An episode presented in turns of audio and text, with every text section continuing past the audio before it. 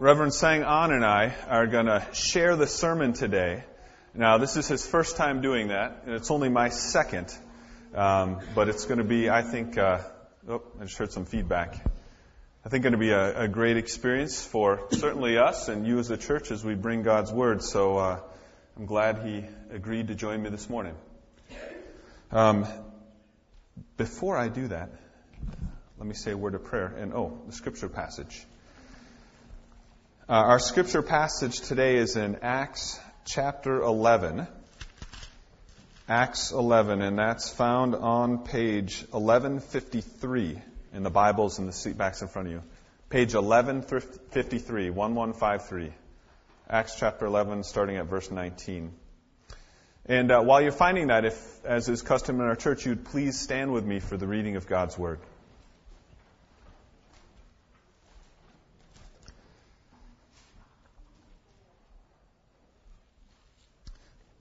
God, we ask that the light of your Word may shine into the darkness of our minds and hearts, um, and may it cleanse us from sin.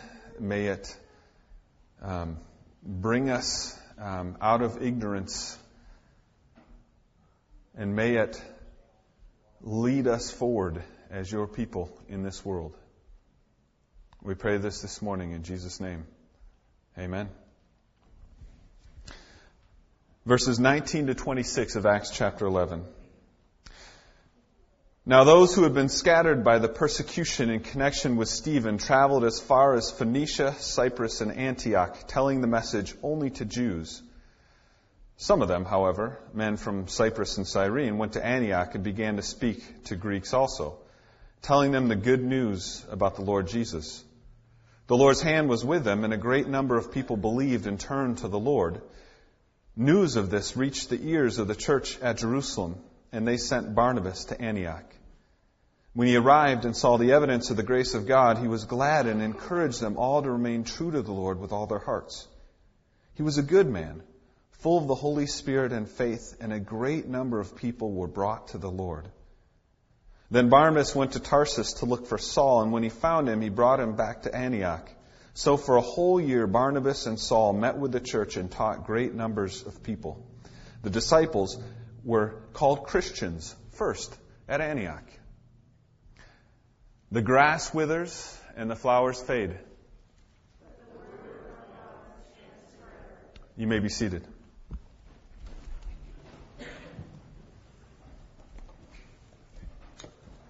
Again, uh, it is good to be here and to have a joint service uh, with the uh, San Jose CRC uh, congregation. Uh, personally, it is a great blessing and a privilege for me to share the Word of God with you. But besides a blessing and a privilege, uh, there's something else. Okay, you may remember, maybe most of you remember uh, the reality game show uh, Fear Factor. You know that, right? Uh, you know, there's a lot of challenge like the heights, waters, and uh, snakes, bugs, and uh, and uh, what the, you know worms, that you name it. You know, to me personally, it's like a fear factor. You know, right now, as a first generation Korean, to share the word of God in front of the English speaking congregation. You know, there's fear factor everywhere, you know, on my face, you know, the way that I'm speaking uh, right now. So but you know what? Uh, besides me, I, am not the only one uh, with this fear because everyone has their own personal fear. You know, people in today's passage, as we read together, you know, they, they, they suffer from specific fear. You know, let's look at the passage together. Today's passage, as we read together, is first from uh, verse 19 when the early church was built up in Jerusalem, you know, they people, the Christian people in Jerusalem, they faced the great, great, one of the greatest suffering because Stephen's persecution described back in chapter 7 and chapter 8. You know, as a result of that, many believers left Jerusalem and scattered as far as Phoenicia, Cyprus, and Antioch. Whether they stay or they scatter, all of them had a fear inside. You know, we can discover this kind of fear everywhere, you know, in the Bible. For example, when God told Abraham to leave your land and go to the land that I, that I will show you, Abraham had a fear, you know, rather than being excited to obey, uh, obey God. You know, another example might be a Jacob. You know, when, you know, on his way back to his hometown, he had a fear of facing his brother Esau. How about Jesus Christ? While spending 40 days in the wilderness, you know, it, it, it is very easy to imagine that Jesus had a, some type of fear. Uh, even in the book of Acts, you know, first, first chapter in the book of Acts, you know, after Jesus' ascension to the heaven, you know, the disciple, people gather together in the upper room. They have a fear. They don't know what to do. You know, back to the passage, those scatter and be, because of the uh, Stephen's persecution may have a similar fear. But you know what? God used the fear as the means, as the tools, you know, of, of, of revealing his goodness and His bigger plan.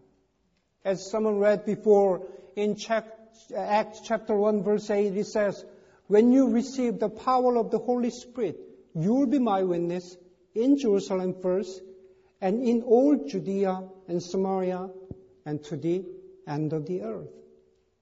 You know, in, in Acts chapter 8 verse 5, Philip is one of, you know, those people who scatter and Philip left Jerusalem with the fear and went to Samaria and proclaimed the gospel. God used his fear for revealing his grace and his gospel.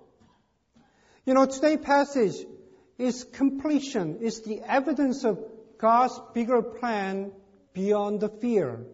You know, they shared the gospel with the Jew as they reached to the Phoenicia, Cyprus, and Antioch.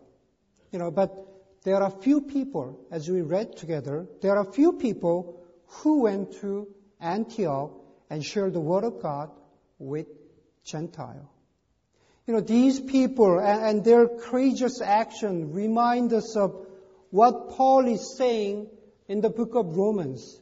In the book of Romans, chapter 1, verse 16, Apostle Paul proclaimed that I'm not ashamed of the gospel because it is the power of God for the salvation of everyone who believes. First for the Jew, then for the Gentile. Can you see it?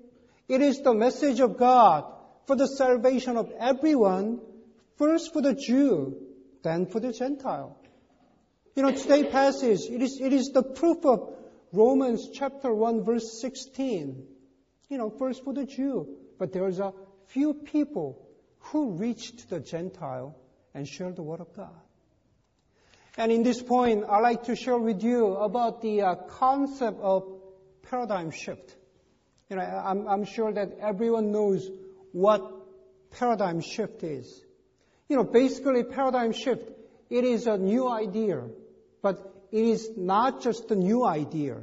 It is an idea that shifts everything upside down.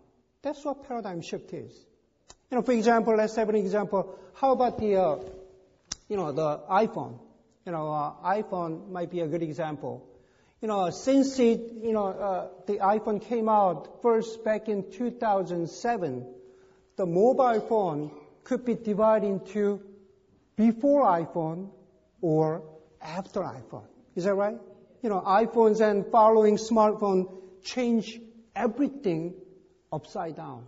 Since he came out, you know, phone is not just a phone. You know, our lives, you know, my life and your life, we literally experience upside down. This is what paradigm shift is. As I share, there's a couple of common ideas, the common ground in paradigm shift. First, it begins by few people. It begins by few people. The second, no one had such an idea before. And the last, it brings, you know, great impact and change in people's life.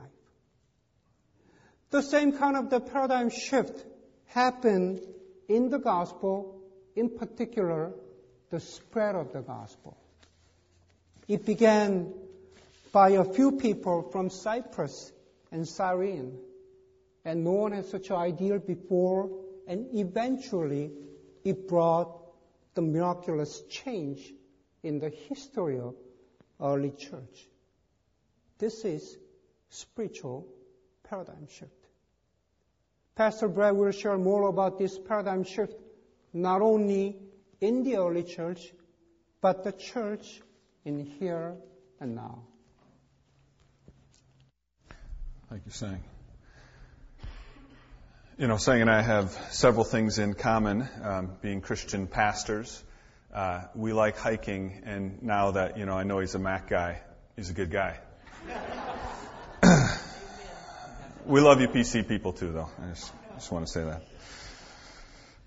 Anyways, um, you know, he, he did mention the, the paradigm shift. If it weren't for the fact of that happening, um, none of us would be here in church right now. Uh, the Western world wouldn't have been changed by Christianity as its foundation to be what Western society is now in many ways, some of the freest, um, uh, I guess, equal societies on the face of the earth came out of that paradigm shift. Uh, our church was here. Now, this church, um, San Jose CRC, I wanted to tell its story a little bit. It was planted here in 1953 in San Jose, a little bit north of here, um, by Frank DeYoung and the help of a, a, missionary pastor in our denomination, Garrett Borfine. And it was long before Silicon Valley was known as Silicon Valley. It was more of an agricultural area. Um, but the idea was there were people from uh, Dutch immigrant roots, some who had literally been born in the Netherlands. Some of you are in this church now and had immigrated over to Canada and then the States, wound up in this area. Some with Dutch roots from other parts of the country that wound up out here for work or school and didn't have a church didn't have a, a, CRC church. And so what they did was they planted a church in this area with the help of Alameda CRC, which is up the, up the bay a little bit. 1953. Initially 17 families, equally divided between Dutch immigrants and transplants from other parts of the country.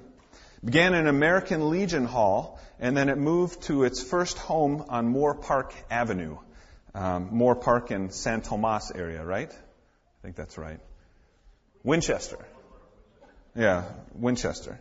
Um, Jack Stolp came as pastor and served from 57 to 67, and it was under his leadership and the leadership of a couple of the churches in the area that um, it helped start San Jose Christian School, uh, which is the Christian school affiliated with our church um, and Palo Alto Church. It's uh, um, a reformed based teaching school uh, over in Campbell, a great school. Uh, 300 students this day. In 1968, uh, George Eber served here for 13 years, and actually that was the time in the early 70s where it moved from Moorpark to this campus here as it was growing in what was probably like apricot fields or partially apricot fields in this time, and built this sanctuary. Uh, our social hall built the, the parsonage that I live in now, and the church continued to grow. And the next years after that, there was some, some struggle, uh, uh, a time of, of, divide for a little while, and a time of coming back together under Bob Hoffwagen, who served for several years.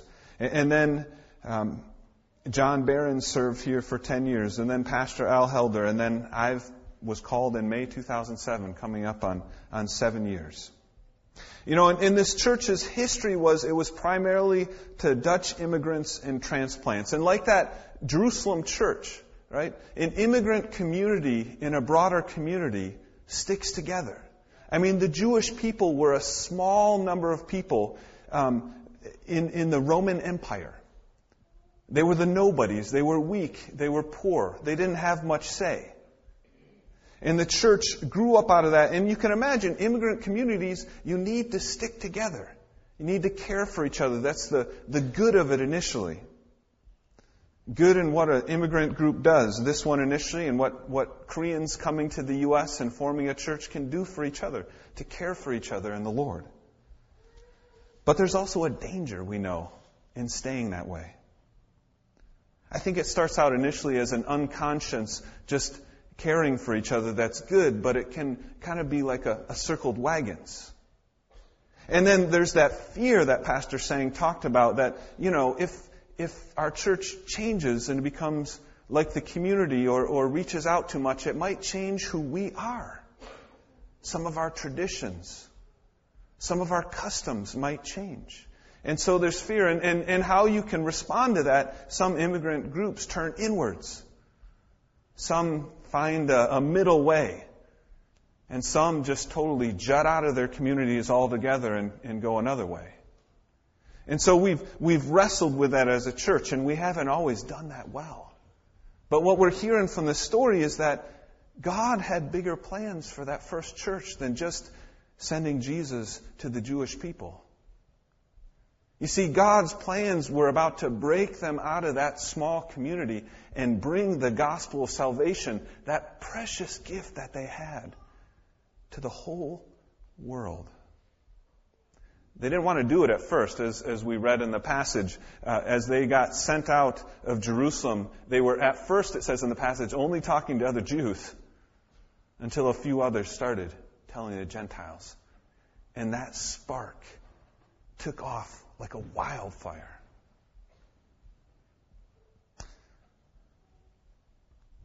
You know, God has bigger plans for San Jose CRC. Bet we never probably could have imagined in 1953 that we would have a sister Chinese church that worships in our building. We could have never imagined that um, Hana Seed Church, we might be able to bless them in their ministry to Koreans in the Bay Area. God's got bigger plans. He's always got bigger plans.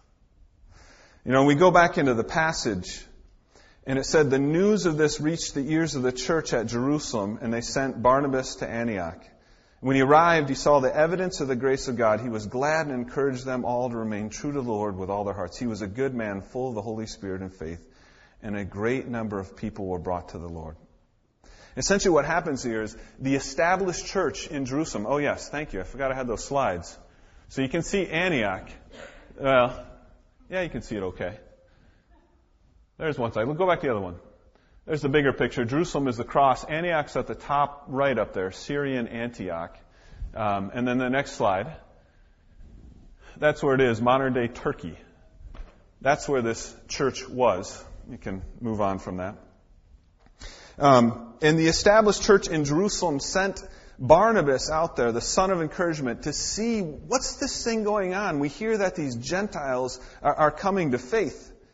And Antioch was the third city of the, of the empire behind Rome and Alexandria, a metropolitan city of about 500,000 people. And where it was, it was the meeting of Asia and the West. There were Asians, Greeks, Jews, Romans, Indians in the city. This metropolis, much like the Bay Area today. Very diverse area. And the gospel spark began to catch fire in the city. And it says Barnabas saw the evidence of the grace of God. He saw, what is that evidence? Changed lives. You know, Paul writes about this later in, in the letter to Ephesus. He says, We were dead in our transgressions when we followed the, the way of the world, the spirit of those who are disobedient. And we gratified our cravings of our sinful nature. But because of God's love for us, who is rich in mercy, He grabbed hold of us and changed us. So He saw this evidence of changed lives. And He saw an international church.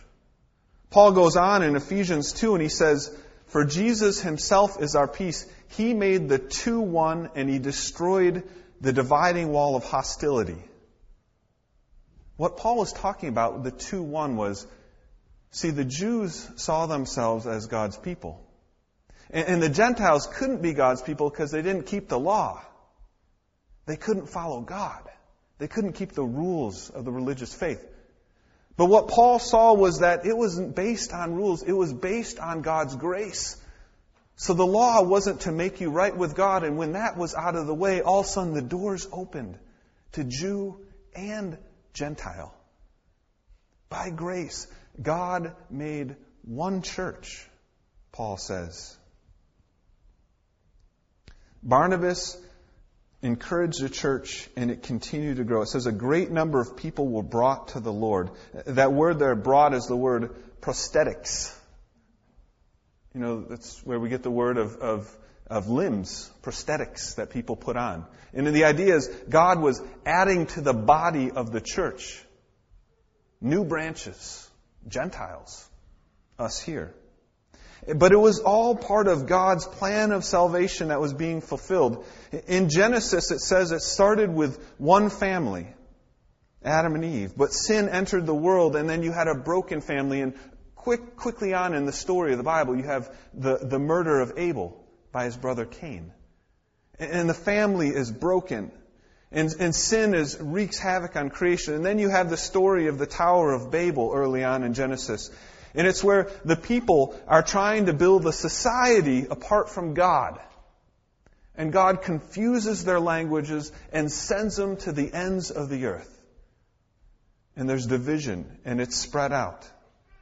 And then the story of salvation continues by God calling out Abraham, one person, the father of the Jews, but he said early on in that call that eventually, one day, through this people, all nations on earth would be blessed.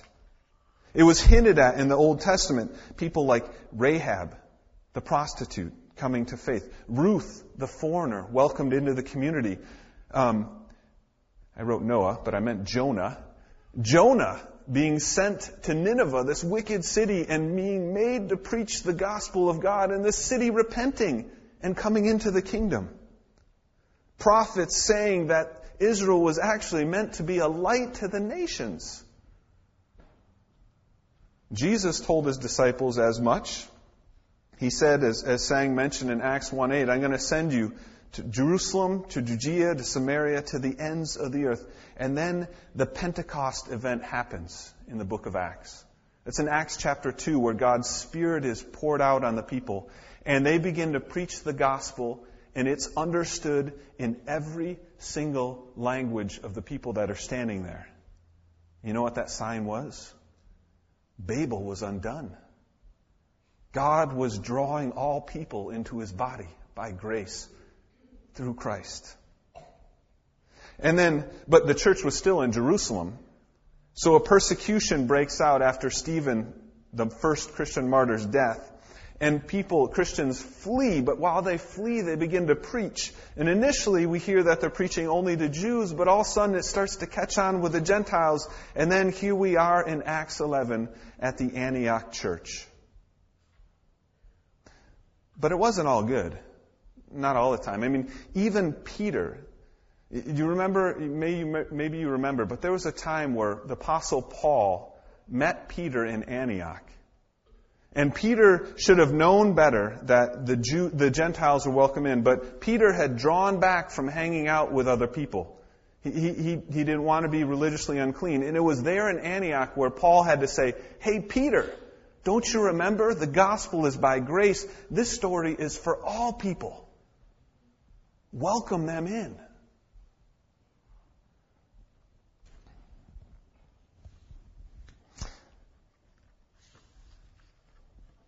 And it's this gospel that changed the world. The idea that all people are created in the image of God. All people are sinful, yet saved by grace, and the God of love welcomes us into his kingdom.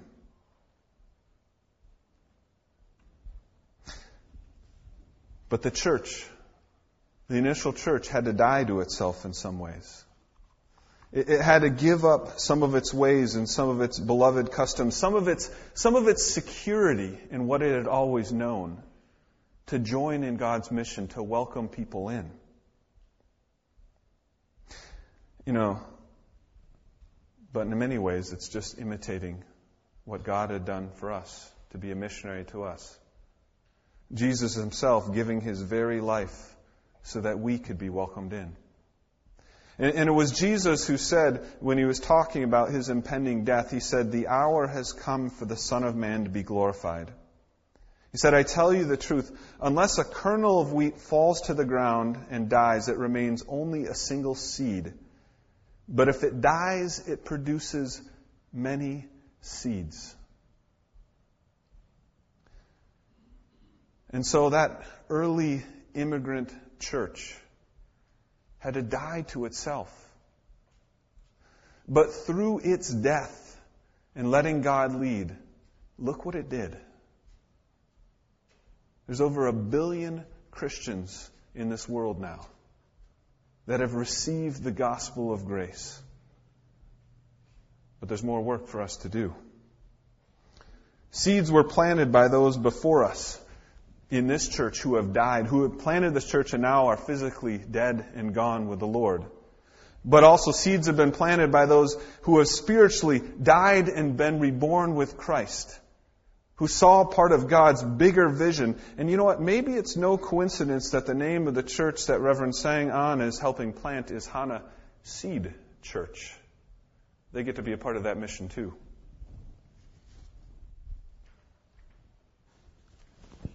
Hana Seed Church uh, began last summer, but the uh, idea of planting a church in here was initiated a uh, year ago. That was uh, summer 2012.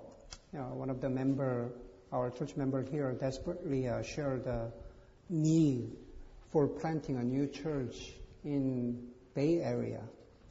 Back in that time, I was in Baltimore, Maryland, the evil Raven City. Okay? and uh, 2012, I was praying for the uh, future ministry as I was about to finish my uh, 15 years campus ministry. You know, I had a conviction that God leads me to the uh, local church ministry, but I didn't know where it's going to be. It's the East Coast or the West Coast or you know the Midwest. You know, uh, I had an option to stay and doing the ministry in Baltimore or just come here and join uh, church planting. My family, we made a decision to uh, go back to California because uh, I'm a hiker uh, and Yosemite Park uh, is here. You know, I recently found out that Pastor Brad, as he shared, he's a hiker as well. And to be honest with you, whenever we meet, you know, big portion of portion of our conversation is not about the ministry, but about the about the hiking. You know, there's a ministry to our soul. there's a bigger plan of God that we, you know, uh, meet and, and and serve the church, you know, close to each other. You know, the primary reason that I came here is that people right there and share the vision together, you know, for the church even though we're few, we have a vision for the church. You know, according to the statistics, there's about a 300 Korean church in Bay Area, and 150 out of the 300 are located in South Bay, right in here. Know, why do we need to add one more church? Why do we need another Korean church in here? You know, I would say that this is because of the vision. You know, there's a lot of definition about the vision, but one of the definition about the vision that I like is that vision is the picture that we draw together. You know, uh, the vision is the picture that we want to see together in the future. In other words, vision is the picture language. You know, for example, in the book of Revelation, chapter 5 and chapter 7, what we read is that all the tribes, all the nation, and all the people gathered together worship the Lord, our Jesus Christ, regardless of their language. There's no barrier. You know, that's the picture language. That's the picture that Apostle John wants us to share, share, share with us. Not only start up company, but start up church have a vision. We like to draw this vision together, you know, with these people. What is our vision of our Hana Seed church? First of all, we want to, we, we want to be a humble church. What I mean by being humble church? You know, I like to share with you two phrases. First one by uh, Pastor Eugene Peterson. He says, do not break flowers and do not leave the trash behind. And the other phrase is the phrase uh, by Francis Schaeffer. Uh, it is a uh, uh, honest answer to honest question. First, first, do not break the flowers. Remind us that we are the part of God's creation, and we, as the image of God, we are primarily, uh, we are responsible for taking care of this creation. In order to do that, we have to be humble. Honest answer to the honest question emphasize the importance of the humbleness as we are dealing with the truth of God and dealing with the people who are seeking the truth. I don't know Western church, but you know, Korean church, the church in Korea or the Korean church that we're, we're in here, after we experienced the great revival, you know, back in 70s and 80s, now Korean church, we are in spiritual plateau. We're, we're declining. You know, for another revival, if God allows, that we need to be humble in both ways. Second vision that we have is that we want to be God seeking. We want to be a, a, a kingdom seeking church. This is a, a longing to put our hope not in here, but in the kingdom of God. In the Gospel of John, chapter 17, Jesus Christ prays for his people, prays for his church that my prayer is not to take you out of the world, but to protect you from the evil one. When I found out after I, I, I came here is that Bay Area, you know, enters or maybe already enter into the uh, 21st century version of the gold rush.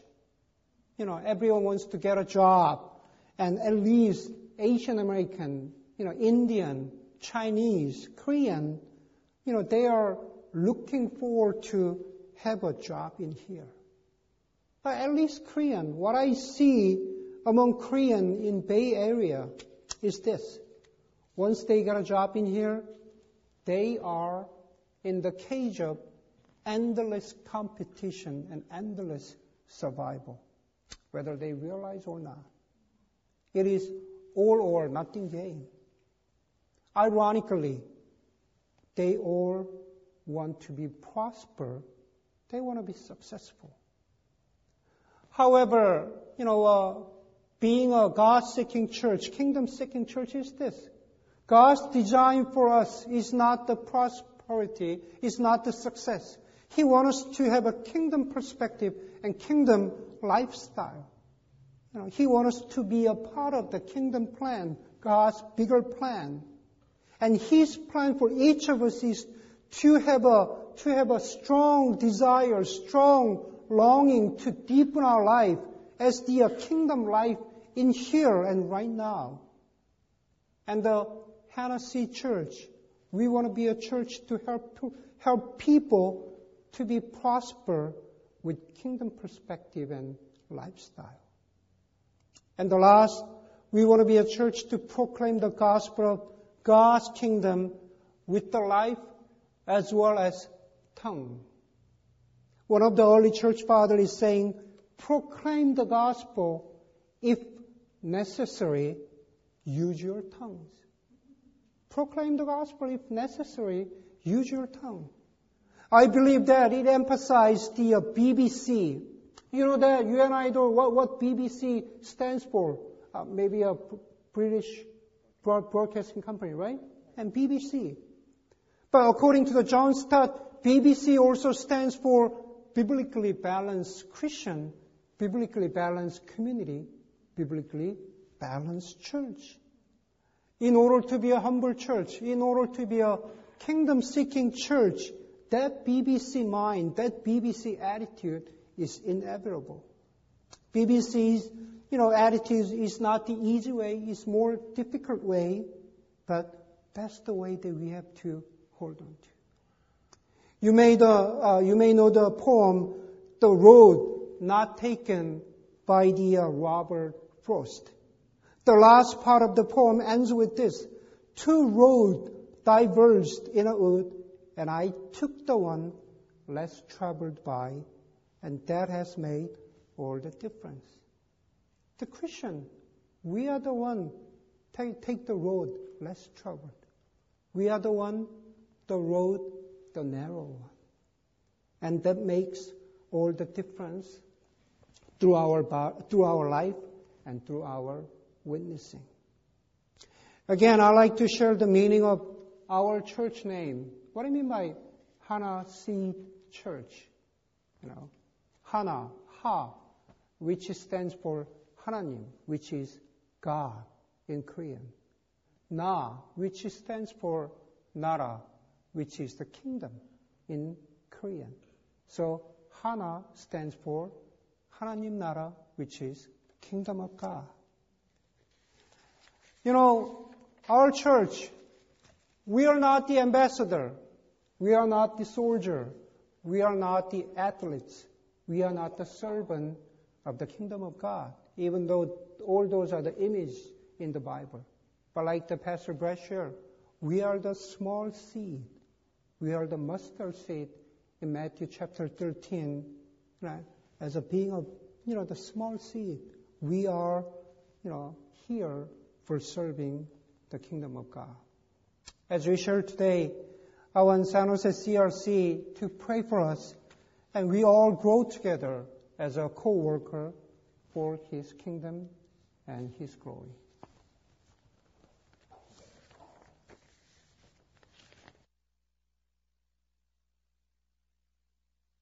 Uh, passage ends out by Barnabas going to get Saul from Tarsus. And Saul's the guy who wrote much of the New Testament uh, to all the different churches that he helped plant on his missionary journeys.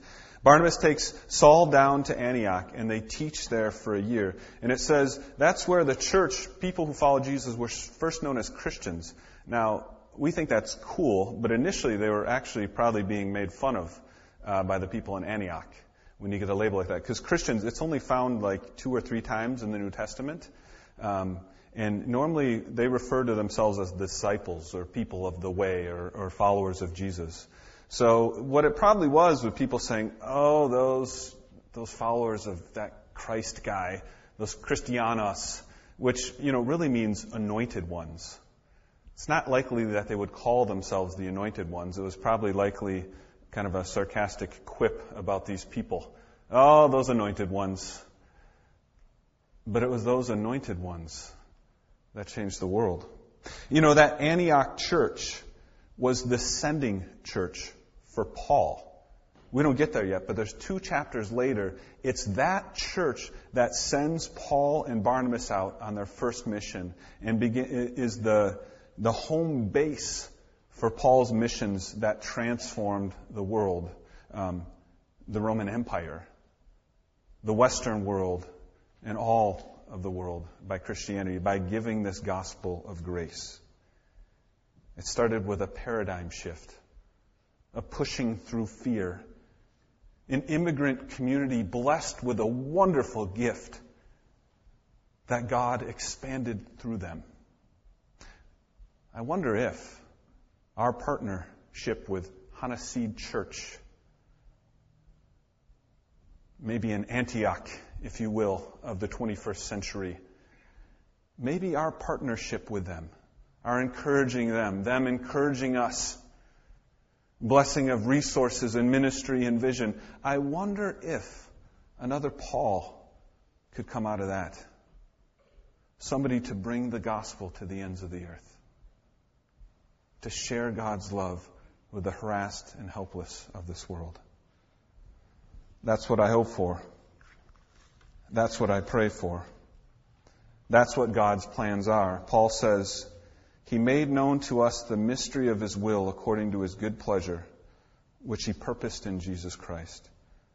To be put in effect when the times will reach their fulfillment, to bring all things in heaven and on earth together under one head, even Christ. God's going to bring all things back into Himself in Christ and redeem them. What a great mission and ministry that we get to be a part of. Please pray for us, Pastor Sang. Pray Together. Father God, again, thank you for your grace for us being together today. As we listen to your message today, let this word of God be engraved within our hearts and within our minds. Let us have a new spiritual paradigm shift. Father God, help us remember that you are the one started this bigger plan for us. That you are the one who completed this bigger plan for us on the cross. And that you are the one who will restore everything good for your glory. Lord, we praise what you have done for us. In Jesus' name, Amen.